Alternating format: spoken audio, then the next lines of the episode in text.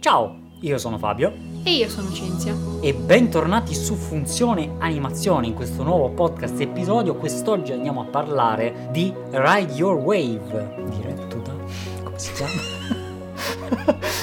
e tutti questi nomi, tutti uguali. E Mamoru Soda e Masashi Kishimoto e tutti... che poi vabbè, quello di Naruto, vabbè. Un film del 2019 diretto da Masahaki Yuasa. Quindi in questo episodio ci spostiamo in Giappone, ultimamente siamo rimasti molto in Europa. E niente, qua c'è la Spagna fuori. Anche questa la lasci, eh. Perfetto.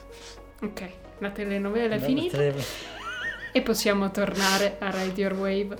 Um, quindi dicevamo film di Masaki Yuasa, di cui io non avevo visto mai niente. Nemmeno io. Ho in watchlist diversi suoi film, però non ne avevo ancora visto nessuno. E devo dire che, considerando un po' quali sono le sue altre opere, questa può essere una buona opera iniziale per cominciare con eh, la sua cinematografia. Decisamente. Soprattutto magari per chi non eh, è molto all'interno degli anime, eccetera, le cose possono diventare folli molto facilmente e diciamo che questo è un film più mainstream adatto ad un Sì. pubblico più ampio e che può piacere ad una più vasta audience, indubbiamente. Esatto, se vi interessa lo stile particolare del regista, questa è un'ottima pellicola con cui iniziare. E tra le altre opere del regista ci sono Mind Game, The Tatami Galaxy, 90s Short Walk on Girl, che anche solo dai trailer si capisce che comunque lo stile visivo è a sé stante, è proprio una cosa diversa e infatti è fichissimo secondo me. Ehm, sono molto curiosa di vedere quello lì e poi Lu Over the Wall, che sono comunque tutte opere abbastanza uniche e dal poco che ho visto che comunque sono quasi più un flusso creativo e artistico piuttosto che delle narrazioni precise trasformate in animazione. Mi sembra che il suo stile sia comunque molto molto molto sperimentale e molto basato su quello che vuole portare sullo schermo da un punto di vista artistico. Sì, il che lo rende molto interessante, sicuramente approfondiremo in futuro con eh, le altre opere, perché ha probabilmente molto da dire, non è forse uno dei registi di punta in Giappone, però è sicuramente una bella aggiunta al nostro bagaglio. Però adesso ci concentriamo su questo Ride Wave. Come al solito avrete in questo episodio la prima parte che non contiene spoiler e poi andremo con la seconda parte full spoiler. E quindi partiamo. Il setting del film è molto basico, molto anime. Molto anime. Parte come una storia di questa ragazza che torna nel paese, città in cui è cresciuta, appassionata di surf, conosce questo ragazzo che fa il vigile del fuoco e i due si innamorano e poi vedremo nella parte spoiler. Esatto. Sì, diciamo che con un setting così base, il film in realtà all'inizio mi ha lasciato un po' perplesso. Al di là dello stile, infatti, l'ho trovato estremamente base, c'è proprio da dire, ok, e, e quindi cosa, co- cosa mi stai cercando di dire? Sì, una commedia romantica molto cheesy, tra l'altro. Sì, è esattamente l'avventura estiva d'amore per eccellenza, cioè, non, non saprei come altro definirla. Ci sono vari elementi che sono interessanti, come tutto questo aspetto dei pompieri, che come al solito in Giappone è tutto estremamente figo e devono fare tutto ad un livello infinito, quindi l'efficienza, tartassa, allenati, fai del tuo meglio, eccetera. Come sempre, il cibo sembra tutto buonissimo, dall'inizio alla fine del film ti fanno venire una fame. di tutto quello che mangiano, veramente incredibile. Per quanto riguarda lo stile delle animazioni, mi ci sono trovato in realtà un po' a scontrarmici, perché inizialmente non mi piaceva soprattutto per il molliccio con cui si muovono, perché hanno questo aspetto un po' molle, queste movenze un po' scordinate che inizialmente possono dare un po' fastidio, però la cosa incredibilmente bella è che diventa in questo modo molto più espressivo il tutto. Cioè le animazioni seguono veramente quella che è eh, l'emozione del personaggio e cosa vuole veramente comunicare, diventando un'ulteriore chiave di lettura che si aggiunge al film, essendo quindi molto più, diciamo, espansivo rispetto a un film di Miyazaki come può essere Si alza il vento, dove invece è molto difficile leggere all'interno del personaggio perché effettivamente devi seguirne la storia e le azioni, ma visivamente il viso, l'espressione non ti dà molto, sono chiaramente due stili di narrazione completamente diversi, non stiamo qui a dire che uno sia migliore dell'altro, però è interessante appunto questo approccio diverso che hanno all'animazione. Sì, e questo suo stile molto particolare rende anche tutto molto dinamico comunque. Per quanto la prima parte sia molto basica, poi più avanti comunque ci sono anche delle scene molto molto dinamiche con delle inquadrature che si muovono tanto, anche la camera che si muove molto insieme ai personaggi, è molto concitata come cinematografia. Sì, l'unico aspetto che mi ha lasciato veramente abbastanza negativo sono i vestiti, perché i vestiti sono veramente terribili e la maggior parte delle volte non capisci come sono fatti. Però appunto è uno stile, può piacere o non piacere, è il modo di esprimersi del regista, degli animatori. Quindi abbiamo in realtà questo setting che è perfetto è assurdo in ogni dettaglio. Sono i due personaggi, Minato e Inako, sono veramente fatti l'uno per l'altra. Sono, sono, cioè, ma, gli manca solo la maglietta con la faccia uno dell'altro. E poi sono la coppia per antonomasia. Tra l'altro, in aggiunta a questo fatto di essere perfetti, i loro nomi sono anche assonanti, cioè a- hanno le stesse vocali, cambiano solo le consonanti. Minato, Hinako, cioè proprio top. Se posso dire, tutto questo secondo me va avanti per un po' troppo tempo. Cioè il film passa mezz'ora su questa parte. Io l'ho trovata un po' pesante e un po' lunga è un po' inutile. Poi tutti gli elementi che vengono presentati ovviamente trovano una loro spiegazione, però secondo me si poteva fare in non dico metà del tempo, ma quasi, eh. Eh, secondo me però tutti gli elementi che vengono portati hanno no, poi no. un significato dopo. Quindi, infatti, infatti. Sì, anch'io all'inizio sono rimasta un po' spiazzata della serie, ma eh, quando vuole iniziare film, esatto. l'ho, l'ho, capito che sono esatto. innamorati. Però poi la cosa acquista un senso. Sì, sono d'accordo, tuttavia la sensazione brutta rimane e quindi, cioè, uno banalmente rischierebbe di iniziare il film e poi così, dopo 10-15 minuti che non succede assolutamente niente, dice, vabbè, io mi guardo qualcos'altro. Perché può, può, può essere.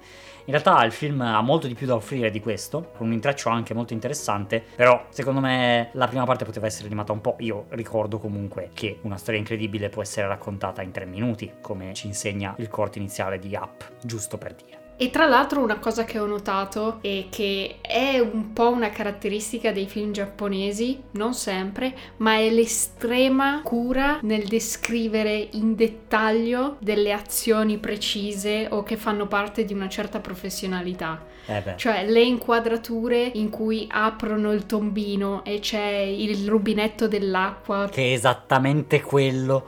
Esattamente il modello che utilizzano in Giappone, in quella città, in quel determinato periodo storico. Oppure tutte le spiegazioni fantascientifiche del caffè, de, di come viene macinato sì, e sì, di sì. come estrarne il sapore nel miglior modo possibile. Ci sono tutti quei Forse anche per questo la prima parte risulta un po' lunga, perché comunque, non so, c'è questa passione per il crafting, sì. per l'handmade, per le cose fatte bene e fatte in un certo modo, che è tipico della cultura giapponese e in questo film si vede particolarmente bene l'attenzione al dettaglio in questo senso. Sì, anche perché è proprio un aspetto culturale dei giapponesi rendere una professione qualcosa che diventa un'arte, diventa qualcosa di estremamente professionalizzante. Tu cosa fai? Io faccio il filtratore di caffè.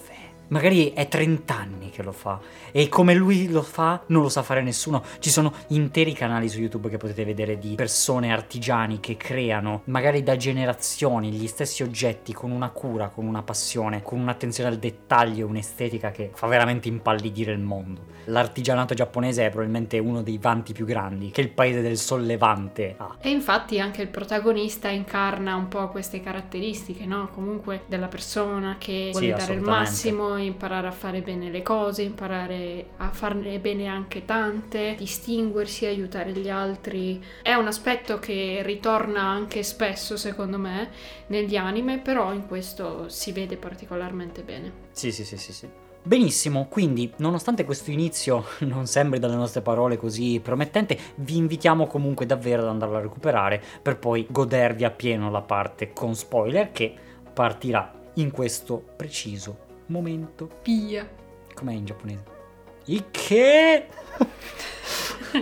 Benissimo. Allora, ovviamente, cosa succede? Accade il dramma. scontatissimo. Perché il punto è che non può andare tutto così bene per sempre, no? E quindi Doveva per cose... forza morire lui.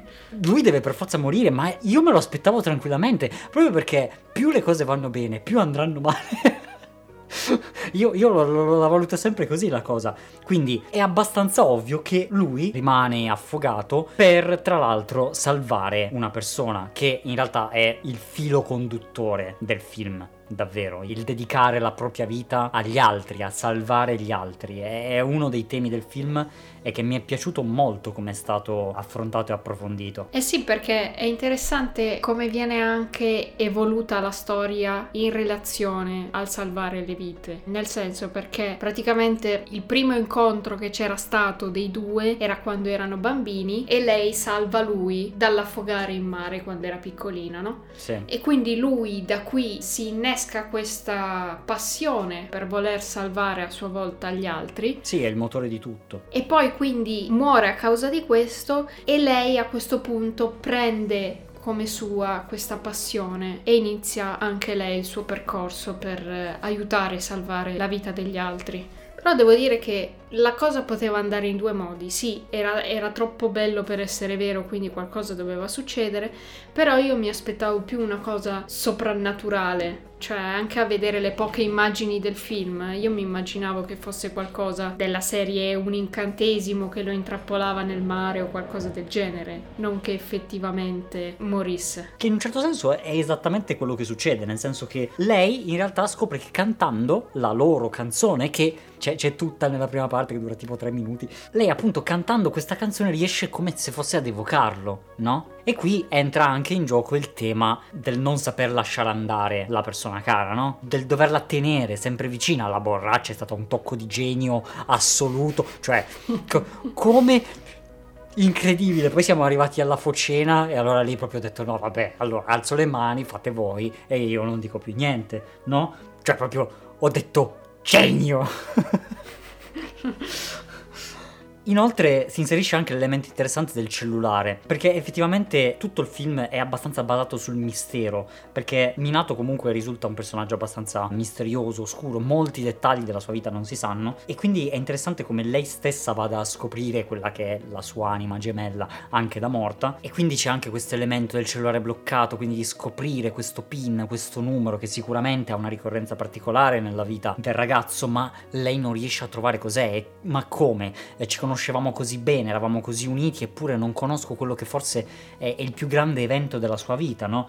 E non lo conosce perché in realtà è lei l'evento più grande della sua vita. Questo è un turning point che in realtà mi è piaciuto moltissimo, mi ha fatto rivalutare praticamente tutto il film perché questo veramente non te lo aspetti. Quindi diciamo che è un film che gioca con le tue aspettative. Te ti aspetti un film incredibile? No. No, è, è un normale racconto. È un normale racconto. Muore. Eh, visto, ma non è tutto qui, non è tutto qui, vedrai, vedrai.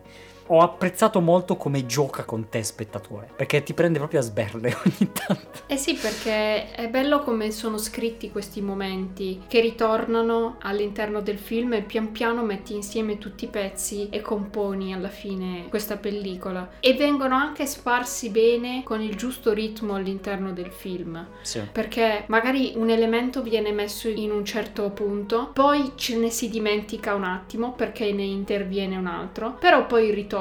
Quindi comunque non viene messo costantemente l'accento, ad esempio, sul cellulare. Torna ogni tanto, però lo spettatore sa che è lì e alla fine eh, metti insieme tutti i pezzi e torna tutto quanto. L'ho trovato scritto molto bene da questo punto di vista. E poi tra questi elementi che ritornano ho trovato che l'utilizzo della canzone sia veramente fatto bene.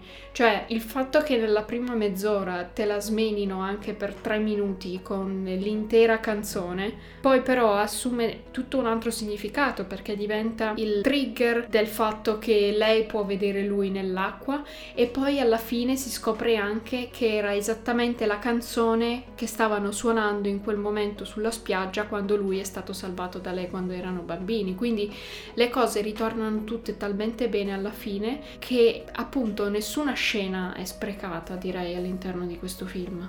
Sì, tra l'altro mi è piaciuto come nonostante la follia generale del film, eh, come si rivela essere ad un certo punto, in realtà è bello come sia contestualizzato comunque questo strano effetto paranormale, ovvero il fatto che lui viene richiamato e poi ha un certo potere sull'acqua, quindi il fatto che eh, si porta dietro una focena da mille litri d'acqua, cioè non è un problema, perché lui ha effettivamente controllo su quella cosa lì. E quindi ho apprezzato tantissimo questa cosa in realtà, perché poteva semplicemente diventare un groviera pieno di robe che non hanno un senso, invece ti contestualizza anche questi dettagli ed è interessante. Ma poi è bello anche l'animazione, questo effetto dell'acqua che ne risulta, cioè proprio ad esempio vedere il parallelepipedo di acqua che si alza perfettamente dal fiume. Sì, sì, sì. Ci sono degli effetti all'interno del film immaginati dalla tipa, reali il confine è lasciato un è po' sottile, sì. sfumato, però questo elemento crea effettivamente dei giochi interessanti all'interno del film. E poi vabbè sì, la borraccia e la, La tipa che parla la alla borraccia. borraccia. Sì, eh, comunque ricordiamo che appunto fare tutti questi frame, perché comunque si tratta di ridisegnare questi personaggi interamente tutte le volte proprio perché stanno nell'acqua e hanno questa deformazione propria dell'acqua, è un'animazione che costa uno sparione, cioè ragazzi, capiamoci, questa non è l'immagine ferma con la bocca che si muove classica degli anime, eh, cioè qui hanno disegnato frame per frame per un sacco di tempo del film. Tra l'altro un'altra firma caratteristica del regista che ha proprio a cuore il fatto di utilizzare estensivamente l'animazione che viene detta nell'ambiente degli anime, la Sakuga, quindi quell'animazione particolarmente movimentata dove veramente ogni frame viene disegnato da zero interamente per mostrare un grande movimento nella scena e lui ne fa un ampio utilizzo. Per quanto riguarda i personaggi, sono interessanti, sono sfaccettati e anche qui vengono tirati fuori nel film in momenti abbastanza vari. Per esempio, l'amico di Minato inizialmente c'è, sembra essere un personaggio abbastanza importante, poi in realtà scompare per buona parte del film e per poi riapparire. Insomma, anche i personaggi secondo me sono stati approfonditi molto bene, in particolare la sorella di Minato, che ho trovato un personaggio estremamente interessante, questa ragazza che è estremamente fredda e scontrosa, ma veramente a dei livelli incredibili. È proprio che il giorno dopo del funerale del fratello sembra non essere successo niente. Quella scena in cui riportano le cose di Minato alla ragazza e lei non ha nessun problema, totalmente, rimane impassibile. Quello è una forte scena che ne determina e ti fa capire qual è il vero carattere di lei, cioè che lei è veramente una persona molto chiusa. Ed è bello anche poi l'evoluzione che ha del fatto che eh, lei effettivamente aveva smesso di andare a scuola, però poi comunque arrivando a realizzare che lei è così, e quindi non c'è bisogno che sia accettata dagli altri. Lei si comporterà esattamente come si comporterebbe lei, perché non deve fingere di essere qualcun altro. Sì, infatti ci sono diversi temi anche che vengono affrontati all'interno del film, uno dei quali è appunto l'essere se stessi o comunque trovare la propria strada e quello di inseguire i propri sogni e anche fare propri i sogni degli altri, ad esempio appunto la Sì, sorella esatto. fa come proprio il sogno di aprire la caffetteria del fratello, l'amico fa come proprio il sogno di diventare il miglior vigile del fuoco che ci sia, la ragazza fa come proprio il sogno di salvare la vita delle persone, quindi comunque si vede anche come questo ragazzo fosse così importante da influenzare anche a tal punto le vite degli amici e persone che lo circondavano. E l'altro tema ovviamente centrale al film è quello della perdita e di come questa venga affrontata soprattutto da Hinako e trovo che venga raccontato in un modo molto sincero, trasparente e netto, che ad un certo punto con questo stratagemma dell'acqua e del riflesso assume anche un che di divertente, però comunque è raccontato molto bene il fatto di non volerlo lasciare andare, Sì, sì, sì, anche perché poi ad un certo punto si sente in colpa lei. Di richiamarlo e non lasciarlo andare. Esatto, è una lotta interna a se stessa dove dice che dovrebbe lasciarlo andare ma non riesce perché lui le dà sostegno. E poi è anche interessante come viene raccontato perché per un certo momento del film sembra quasi che sia tutta una costruzione mentale Sì, della ragazza. Poi vediamo anche addirittura il punto di vista degli altri che lei sta semplicemente parlando con una bottiglia e quindi è matta. E poi però sul finale del film invece anche gli altri riescono a vederlo, quindi in realtà forse questa cosa era un po' meglio se veniva lasciata aperta, nel senso il dubbio se lei fosse matta o meno, se lei lo vedesse veramente o meno, se lui fosse un fantasma o se fosse veramente nell'acqua. Avrei preferito forse che questa cosa venisse lasciata aperta vera o falsa che fosse, che fosse comunque solo una cosa che era sua e che fosse una sua interiorizzazione, un suo modo di superare la cosa e che non venisse poi invece mostrata anche alla sorella e all'amico. Questo ho trovato che sul finale abbia un po' rovinato questo effetto del paranormale, tra virgolette. Sì. Ho trovato che questa cosa abbia un po' rovinato l'effetto di questo strumento narrativo sul finale. Sono assolutamente d'accordo, infatti secondo me la scena meno riuscita del film è proprio il finale della torre che prende fuoco, non solo perché le due ragazze ci vanno e tu sei lì che dici ma scusa ma eh, abbi un po' di buonsenso per carità, però vabbè però proprio poi questa estremizzazione dell'effetto dell'acqua, di salvare tutti, di surfare l'onda, insomma, l'ho, l'ho vista molto tirata, molto fantasy, molto... Cioè, è lì... molto spettacolarizzata. Sì, sì, esatto, è molto spettacolarizzata. A entrambi probabilmente sarebbe piaciuto un approccio un po' più delicato, un po' più emotivo, un po' più intimo, in modo che i due si lasciassero senza avere l'onda della vita che viene giù da una torre di 600 piani. Quindi... Oltre al fatto che comunque c'è anche un grande errore per il fatto che Wasabi, l'amico di Minato, in continuazione per tutto il film cerca di elevarsi sopra la figura dell'amico e di staccarsi anche dal dover per forza essere sempre migliore di lui ed essere invece semplicemente se stesso e proprio nel finale nella torre avrebbe dovuto restare vivo lui da solo a sconfiggere il fuoco, non avrebbe dovuto arrivare come al solito il senpai a salvarlo e quella l'ho trovata la solita cosa di aiutare il personaggio invece che lasciare che se la cavasse da solo e quindi anche questa cosa... Tra parentesi, bellissima scena di quando ci sono i pompieri che vedono che l'acqua sta, sta cadendo e c'è il pompiere tutto serio che fa il rapporto alla, alla radiolina e alla fine dice Wakarimasen, che vuol dire non ho capito. Però sempre serissimo, non sto capendo, aiutatemi.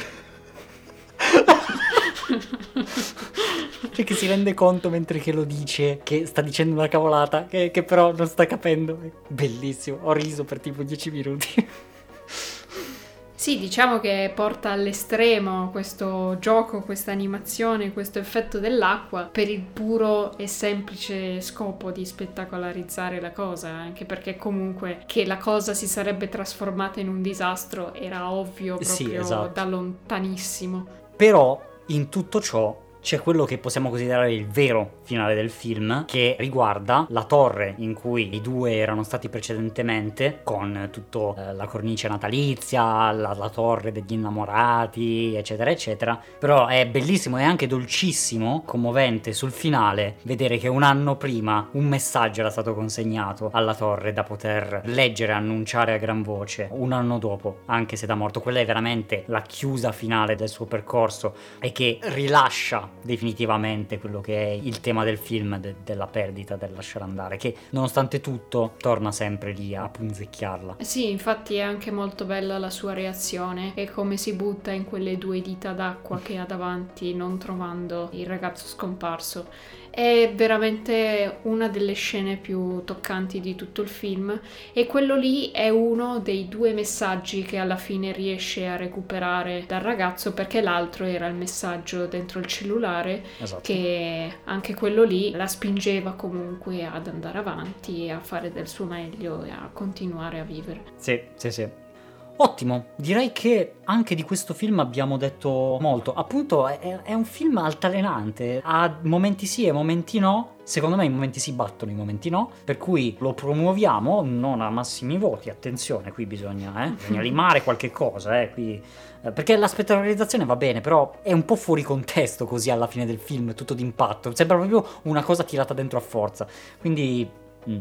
In ogni caso, voi l'avete visto, cosa ne pensate? Non ve ne frega niente, magari chi se ne frega, però, però magari vi è piaciuto tantissimo ed è stato bellissimo, fatecelo sapere assolutamente sul social che più preferite, che sia Twitter, i commenti YouTube, Instagram, fate quello che vi pare, insomma. Come al solito, come al solito. Iscrivetevi, mettete la campanella, condividete questo video con gli amici e noi ci sentiremo in un prossimo episodio su Funzione Animazione. Ciao, ciao, ciao. Ciao a tutti! La borraccia. La borraccia. Sarà il titolo quella scena lì c'è due volte, cioè sia dal punto di vista della ragazza e poi c'è dal punto di vista dell'amico con quel filtro un po' grigino sopra che ti fa intendere proprio la follia. Sì, no, ma è... Ma poi puoi andartene in giro con una focena gigante gonfiabile piena d'acqua e ma poi il cringe ridicolo. della mamma con i bambini dall'altra parte del treno che fa i bambini tipo no lasciate stare è matta. Esatto, esatto. Però lì diventa ridicolo e allora dice, eh, vabbè, allora manda tutto in bacca. Eh, però la cosa della borraccia era geniale. Cioè lì veramente poteva essere la cosa per cui la gente la vedeva e vabbè, parla con una borraccia quindi è diventata matta, no? E però poi la sospensione dell'incredulità con la focina si è andata a perdere e dici, ok. Eh, Sarà divertente scoprire questo registro. Oh sì. No.